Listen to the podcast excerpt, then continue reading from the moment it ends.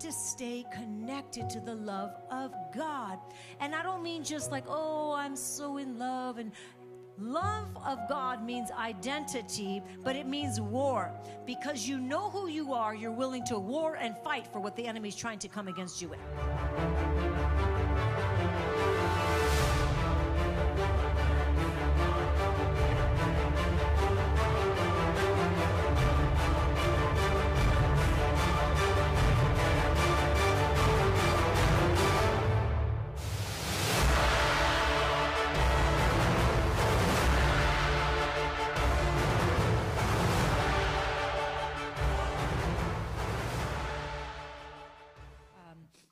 1 John 4 4, it says, You are of God, little children, and you have overcome them, because he who is in you is greater than he who is in the world.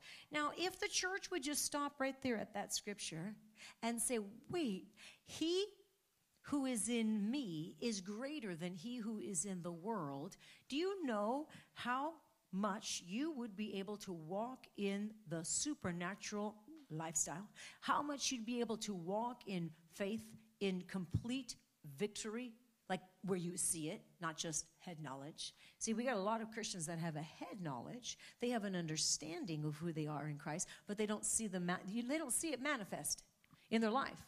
But you know what? that's not going to be you because I'm constantly teaching on this and you're getting it. See, I'm getting it.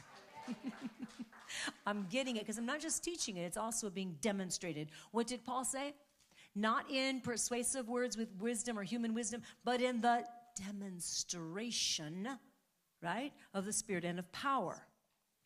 So if you have your Bible, go ahead and turn to 1 Corinthians chapter 2 and in verse 4. It says, In my speech and my preaching were not with persuasive words of human wisdom, but in demonstration of the Spirit and in power, that your faith should not be in the wisdom of men, but in the power of God. Because when your faith is resting in the power of God, that's when you see the demonstration of God manifest in your life. It's not that hard. It really isn't. But, it, but we receive it through childlike faith. Let's, let's jump up to verse 2. It says, For I determine, this is Paul, the Apostle Paul, for I determined not to know anything among you except Jesus Christ and Him crucified. So he's saying, Listen, I know a lot of things. I mean, I was raised and groomed by the he best, said, but he said, I determined not to know anything among you except Jesus Christ and Him crucified. He is saying, I am making a decision that no matter what I've been taught, you can take all of the, all the, um, you know, all the, all the years of, of him sitting, you know, and just being fed and being and being taught. And he all everything that he was taught of the law everything that he was taught he's saying i am kind of pushing that aside right now because he's saying the only thing the only thing that is the, what's most important is Jesus Christ and Him crucified. You guys, this is a huge statement. Because we're talking about somebody with a lot of head knowledge, a brain, right? Somebody very a brainy. You would call them, oh, they're, you know, a theologic. They're a theologian and and there's and there's nothing wrong with that. But what he is realizing is is that all of that learning but void of the true power of god the love of god that is a problem. The awesome thing for paul was is that he had all of that learning but then when he had his damascus road experience then he received the love of god as well. And that's what made him so powerful. So there's a place for teaching and for learning. Absolutely but not when that becomes a block to your walking in the power of God, in the love of God. Because we also have the same decision to make in our life. It says, little children, 1 John 4 4. He says, have, You have overcome because he who is in you is greater than he who is in the world. So you're an overcomer because Christ is has already overcome, right? Amen. So in Colossians 1:27, it says Christ in you the hope of glory. That's the mystery we've talked about before. But this sacred mystery is is the living expression of Christ in you that you walk with. It's not just a head knowledge, it's something you walk experientially So, with. right. The reason that most people don't walk in victory is because they've accepted a head knowledge or a surface level understanding. Right? They've accepted a surface level understanding of who God is. But they have not pressed into who they are in Him. And that's a big difference. Right? They have not pressed into who they are in Christ. We're going to go to Romans 8, and in verse 30, we're going to start in 35. Romans 8, 35. It says, Who shall separate us from the love of Christ? See, he, the, the word here, he's, he's encouraging us to know that you're not being, you will never be separated from the love of God. God is saying, I'm pouring out my love over into you, into your heart by the power of the Holy Spirit. And when you walk with this, you that's when you see God's abundance. That's when you see the miraculous breakthroughs. But you got, uh, staying in this mindset. So he says, Who shall separate us from the love of Christ? You know what, church? There are people that are separated from the love of Christ. And that's why they can't walk in the miraculous. Because we tend to read scripture that is familiar, and then we don't really think about what the Lord might be saying to us right now. With the amount of learning that you have received, it's layer upon layer, and so is revelation, right? Who shall separate us from the love of Christ? Obviously, we know the answer is no one can, but people do if you let it. When you get a revelation of the divine mystery that lives on the inside of you, that the mystery which is Christ in you is no longer a mystery. It is Christ in you, the hope of glory. That's when you say, "Who shall separate me from the love from the love of Christ?" I have the divine mystery which is now uh, Christ dwelling inside of me, his spirit alive in me. Then he says, "Shall tribulation? No. Shall distress or persecution separate me from Christ? No. Shall famine or nakedness or peril or sword, sword, shall it separate me from the love of Christ? No, nothing will separate you from the love of Christ. If nothing is going to separate you from the love of Christ and you're filled with the love of God, then that means you're filled with the power of God. That's when things happen. It says, goes on, it says, as it is written, for your sakes we are killed all day long. We are accounted as sheep for the slaughter. Yet, Yet, in all these things, we are more than conquerors through him who loved us. You are more than a conqueror through Christ. You're not more than a conqueror just because you carry your Bible around. You're not more than a conqueror just because you show up to church twice a week. You are more than a conqueror through Him, through Christ who loves you, who loves you. You are more than a conqueror because you've received the love of God. This is what happened to Paul. This man with great wisdom, this man that was taught the best of the best, he was taught from the best of the best. And he knew, and people looked at him like, wow, like he really knew his, he knew, he knew the Old Testament, he knew the law. He was a respected man. But it wasn't until the love of God had to do a kind of a radical thing and knock him off his horse on the road to Damascus. It wasn't until this man of God had, had to go blind for three days, right? And when he went blind for three days, then when he was blind, he finally could see. Who goes blind and then finally sees? Paul did. We all do. We all do. Some of you right now may feel blind. Well, that's a good thing. Spiritually blind. Maybe you're not even sure what I'm even talking about for some of you. That's probably a good thing because until you realize your lack and your need, you're not going to be able to go forward. But in your lack, in your need, you need to cry out to God. And that is what Paul did. This is Acts 9 and in 3, verses 3 and verse 4. So he says, As he journeyed, he came near Damascus, and suddenly a light shone around him from heaven. And he fell to the ground, and he heard a voice saying to him, Saul, Saul, why are you persecuting me? Saul was persecuting the Christians. We know this. He was pulling them out of their houses and he was having them stoned because they were Christians. And then the Lord said, well, verse 5, and he said, Who are you, Lord? And the Lord said, I am Jesus, whom you are persecuting. He's having an encounter right there. He's hearing the voice of the Lord. He says, Is it is hard for you to kick against the goads. Eh, You know, a goad is a pointed piece of wood to urge a stubborn ox into motion. But the Bible says that stubbornness is as the sin of idolatry. 1 Samuel 15 and 23 talks about stubbornness like the sin of idolatry. And so he's saying, Why are you being so stubborn? Why are you acting idolatrous? Why? You're, you're walking in idolatry. Why? Because you know too much or you think you do. He says, But I'm about ready. I'm about ready to take you into an encounter that's going to leave you so changed that you're never going to go back to the same old person that you were before. Saul, right? As we know that God changed his name, as he did to many others in the Bible, and as he's done with us.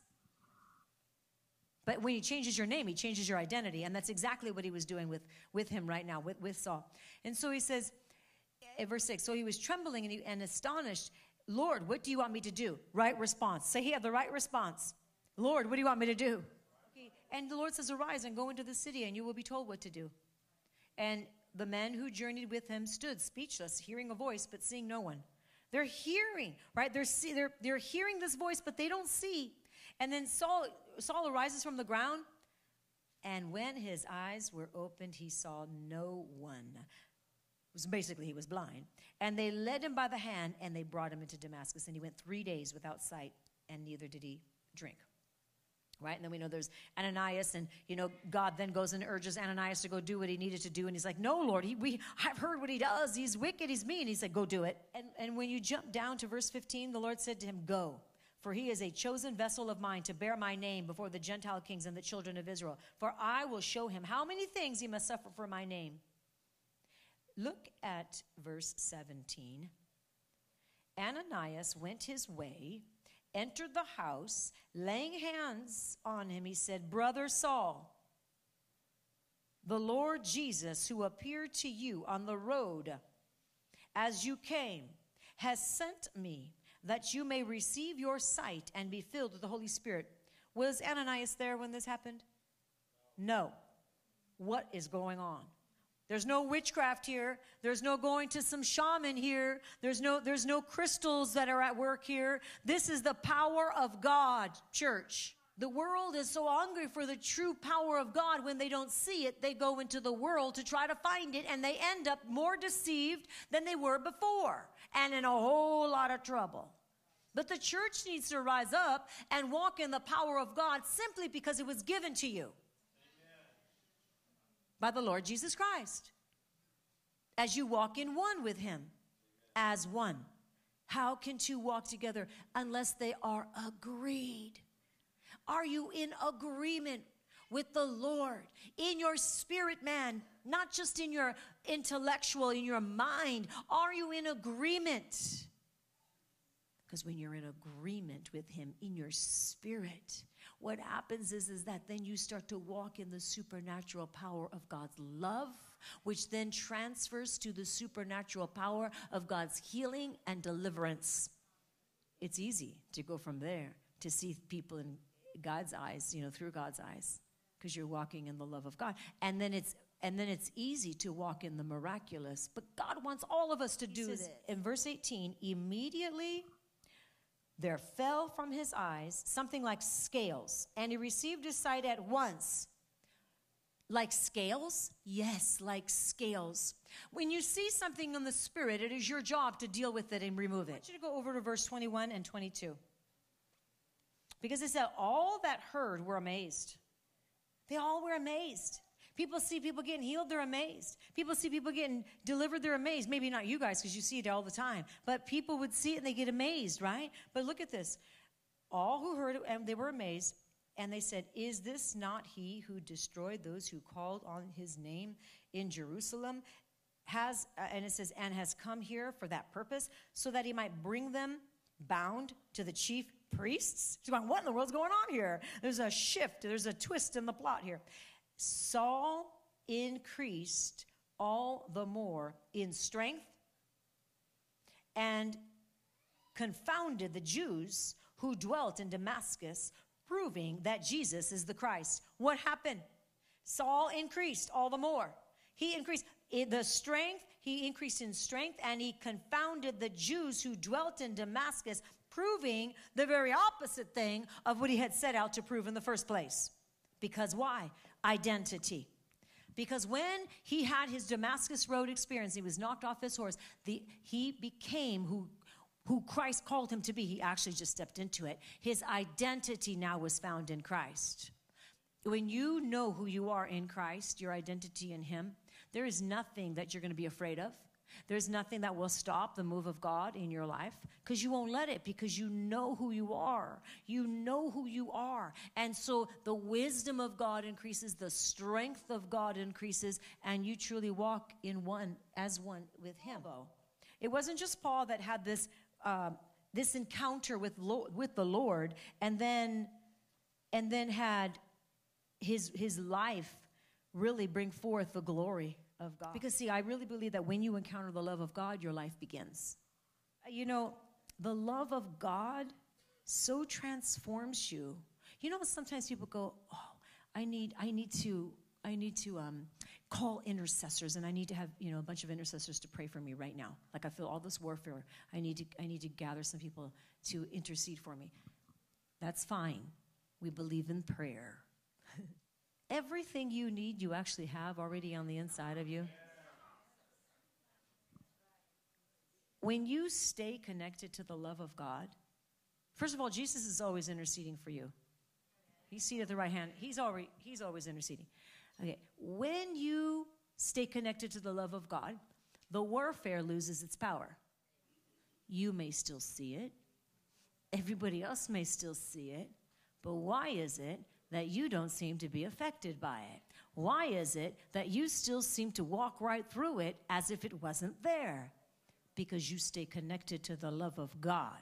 If I didn't stay connected to the love of God, every time I'd come to one of these miracle services, don't you know that the demon also set, demons also set up people to come to try to be a roadblock to stop the move of God, which is what he tried to do tonight. If I was not connected to the love of God, then you know what? You wouldn't see a thing. We'd close our doors, we go home, and that's it. Nothing would happen. Have to stay connected to the love of God. And I don't mean just like, oh, I'm so in love. And love of God means identity, but it means war. Because you know who you are, you're willing to war and fight for what the enemy's trying to come against you with. You're willing to fight for it. You're willing, and you're not going to take no for an answer. So you have a lot of Christians that actually disconnect from the love of God because the fear becomes bigger than the love of God. When I say the love of God, I'm talking about the love of God, which equates also the power. But they disconnect because the fear became bigger than the love. Fear can never be bigger than love. It never is. But is it in your mind?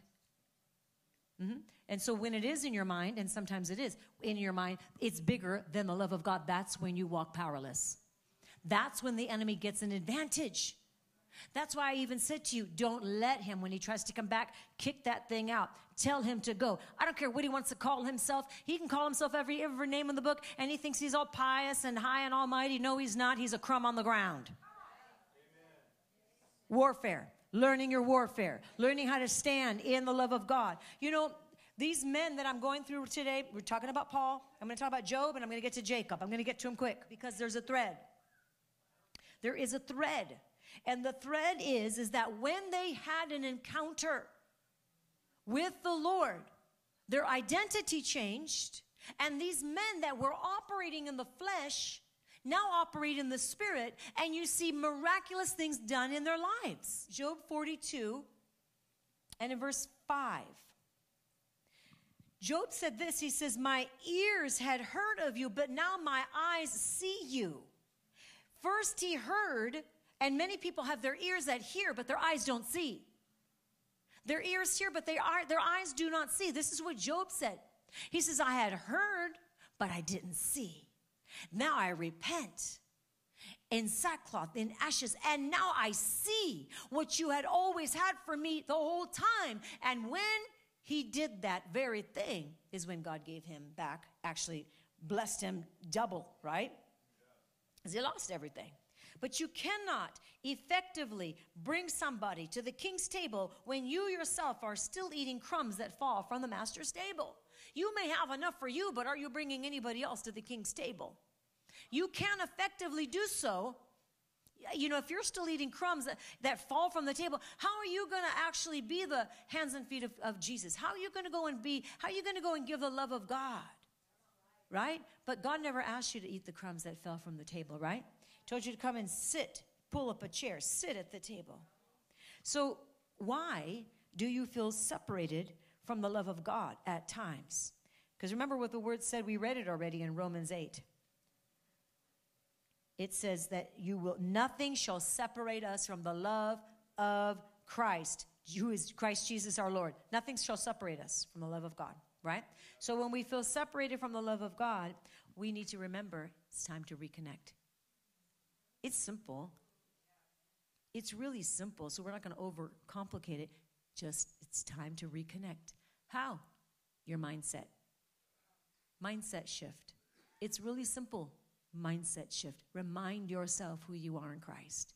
Remind yourself of the love of God. Remind yourself that you are literally housing the Holy Spirit and that you are a temple of the Holy Spirit. Remind yourself that you're not going to allow any any diabolical assignment to come near your dwelling place. You're certainly not going to let it in. You're not going to allow it even to come around you because you value who Christ is, but you also value who you are in him there's this false humility a lot of times in Christianity that they think, well, we're just crumbs, we're just nobodies, but it's just all, all God, you know, and we're nothing. That's not even Christian. Now, the part that they're trying to say, which is true, is your humility. You know, that you realize the power relies and stays and remains in Christ, but it, Christ is in you. So it's now the power of God working through you, right? But when, when you have a healthy identity of who you are in Christ, you realize it's not that, oh, God is, is, is here and you're so low and beneath him. You walk together with him. You know, when God needed to do something, he used a man, he used a person. Amen. He's doing the same with you. Yes. He wants to move through you. He wants to use you, He wants to move through you. So sometimes we, we just really have to ask the Holy Spirit to, to help us understand this because this is where the deception, this is why people don't walk in the fullness of what they could walk. I'm trying to explain this as best I can. This is why people don't walk in the fullness of what is available. It's right here the stumbling block. They don't think they can it's all God, none, none of them. That's not true. It's not just it's all God and it's none of you. You need to be in partnership. How can two walk together unless they are agreed? Don't you know that God is looking for your agreement to actually bring things to pass? He's looking for your agreement. You are co heirs with Christ. Are you not? The blood of Jesus is on the inside of you. Like I come here, I'm like, okay, Lord, what are we going to do today? It's not, Lord, what are you going to do? I know God's going to do it, but He's looking for my partnership. He's looking for your partnership. He's looking for you to say, we're going to move that mountain in the name of Jesus. You've already shown it to me. You've already shown. And so now I'm going to step out in faith and I'm going to decree that God's going to heal arms and shoulders. Or I could say, well, I'm just going to wait. I don't want to step out in faith. What if it was wrong? Well, you know what? There you go. You just separated yourself from the love of God. You just separated yourself from the love of God. Right? And so if you have enc- the encounters that these men that I'm referring to here tonight, these encounters that they had, brought them into the right identity, which caused them to walk in power. Just before this, this, this um, incident, we know what was happening was is that he was going to go meet his brother, Esau. His worst nightmare. He was fearful of this. He didn't want to have to do this. He knew how they last left off. Right? When he, when he took his birthright.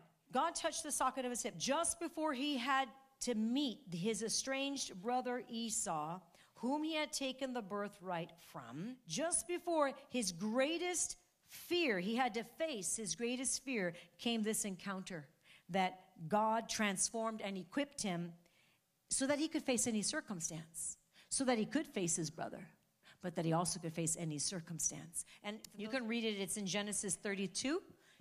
Yeah, so Jacob, so he has this encounter all night, you know, he's wrestling with God, and Jacob called the place where he wrestled, you know, Peniel, and he says, For I have seen God face to face, and my life is preserved. He saw God right there again. He had an encounter with the God that loves him, but needed to prove to him, Jacob, you cannot keep living the way you were living in the past trying to make things happen in your own strength.